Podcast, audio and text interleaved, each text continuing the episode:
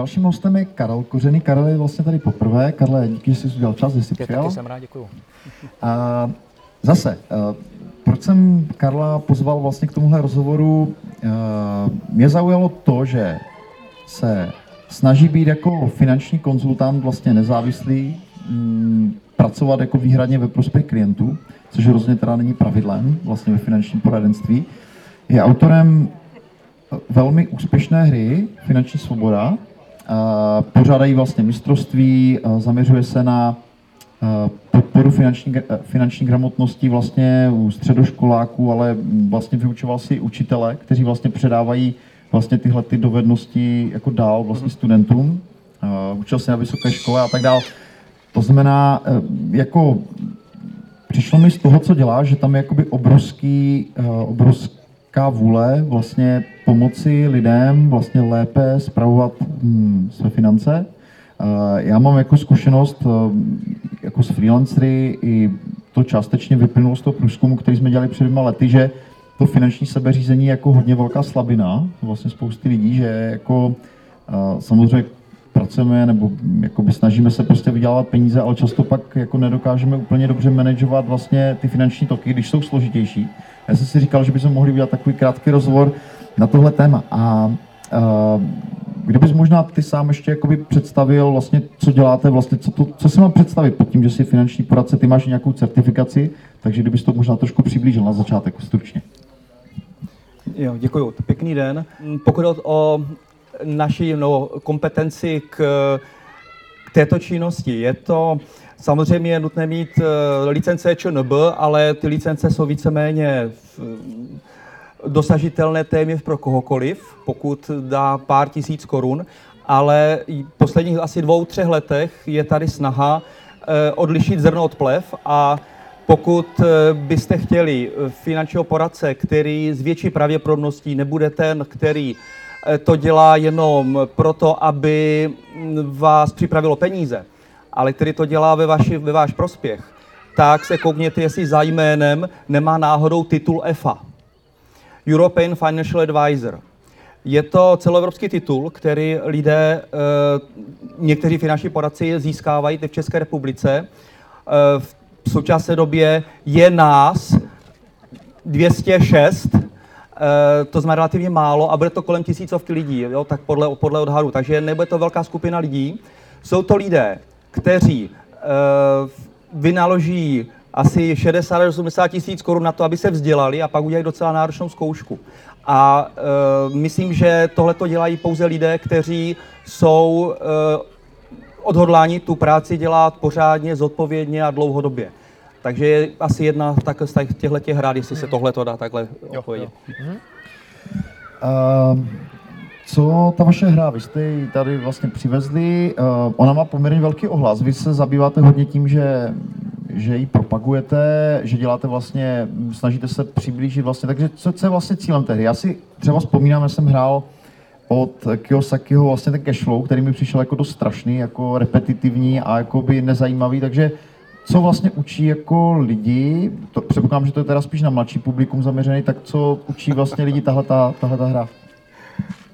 Eh, naše eh, hra Finanční svoboda je určena pro lidi od desíti let do eh, tak zhruba 90, takže ještě jo. pořád je to pro tebe taky vhodné. Uh, učí, uh, jak zpravovat své vlastní finance. Je to teda ani tak hra, jako spíš simulace. Je to simulační hra.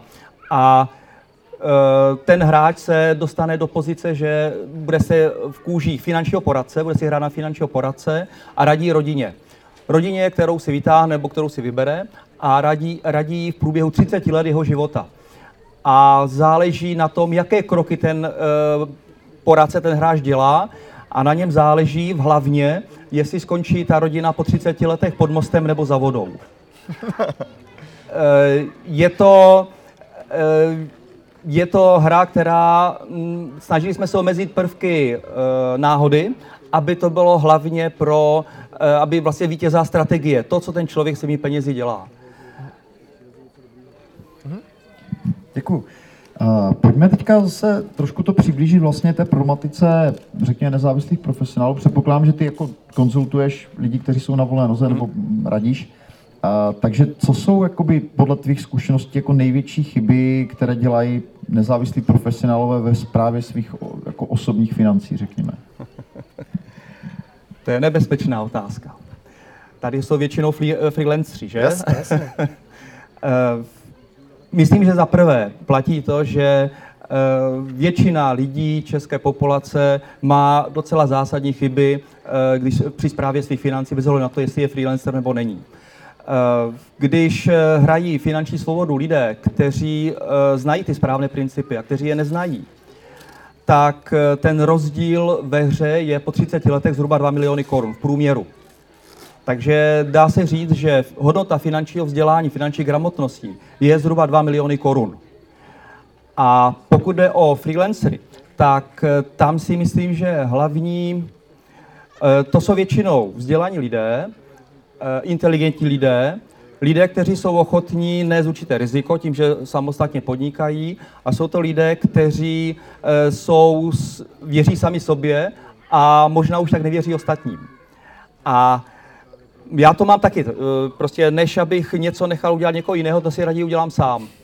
A myslím, že to je určitá chyba, se kterou se také snažím i v biznisu bojovat. Eh, to je něco podobné, jako když eh, máme kolo, jízdní kolo. Tak jsme schopni se opravit sami? No jsme většinou. Ale možná je někdy lepší využít profesionála, který to kolo nám opraví lépe, kvalitněji, eh, s, větší, s větším uh, jistotou, že to bude správné, byť za to dostane peníze. Uh, takže myslím, že ta chyba, speciálně pro freelancery, no chyba, prostě určitý nedostatek je to, že si to snaží dělat sami, rozumět tomu, uh-huh. samozřejmě těm věcem, být finančně gramotný, to je super, ale potom ty věci uh, si provádět sami a tak tam myslím, že docela, docela je zdroj určitých hmm. nedostatků nebo, nebo chyb. Hmm.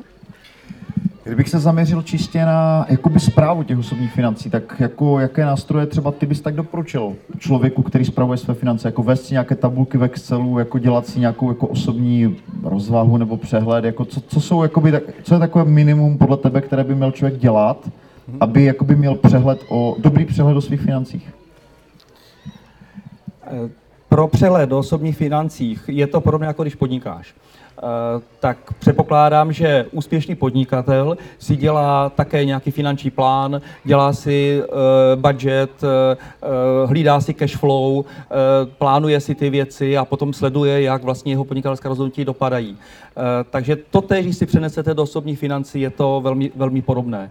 Takže ano, dělejte si rozpočet a dělejte si finanční plán rozpočet není nutné dělat nějak eh, složitě, komplikovaně, zapisovat si, jak to byl kdysi v nějakém filmu ten Oldřich Nový, jak měl ten zápisníček a tam si psal uh, korunu 20 jsem věnoval za rohlíky a podobně. Tohle to není nutné. Uh, samozřejmě někdo, kdo chce, tak se to může dělat, ale stačí v podstatě mít nějaký rámcový přehled. Je důležité mít přehled o tom, kolik vydělávám, jaké jsou mé výdaje, jaká je zhruba struktura mých výdajů. A pokud to chci zlepšit, tak tohle to potřebujeme vědět, abychom mohli s tím něco udělat. Takže rodinný rozpočet na rok 2017 máme schválený. Uh, druhá oblast, vlastně, která do toho spadá, jsou investice. Jako tady vlastně za ty dva dny, já jsem, možná jsem vedl tak 10 rozhovorů, které se vyloženě týkají investicí. Samozřejmě teďka se to hodně točí kolem Bitcoinu, ale co doporučuješ ty vlastně, jak do čeho investuješ ty, nebo, nebo co bys doporučoval vlastně freelancerům jako, jako, jako investiční jakoby nástroj pro nějaký dlouhodobější výhled, řekněme. Co doporučuješ? Chceš slyšet, co doporučuju, něco nedoporučuju? Odklidně obojí, stručně. Bitcoiny ne. tak to je slovo do pranice, no? Tak to je slovo do pranice, já to rád vysvětlím. Jako podobné některé další modní záležitosti, které jsou módní a které e, jsou z našeho pohledu velmi rizikové. My když e, radíme klientům, tak e, radíme, my máme strategii Wealth Protection, ochrana bohatství. Neboli my se snažíme eh, chovat tak a doporučovat takové věci, aby si naši klienti splnili své cíle co největší pravděpodobností. To znamená, ať bude svítit sluníčko, ať bude zamračeno, ať budou padat trakaři, ale aby si co největší pravděpodobností v době, kdy budou potřebovat peníze, ať už na vzdělání dětí, na, uh, svůj, uh, na svoji rentu k důchodu, tak aby, uh, aby ty peníze v té době měli. S co největší pravděpodobností. Takže není to o uh, tom, co nejvíce vydělat. Protože tu referenci nám nedá ten nejbohatší klient. Nám tu referenci dá ten nejméně spokojený klient. A takže u těch hrad máme takovou jednu zásadu, tady jsou děti, hlavně to nepokazit. No. A e, do čeho investovat?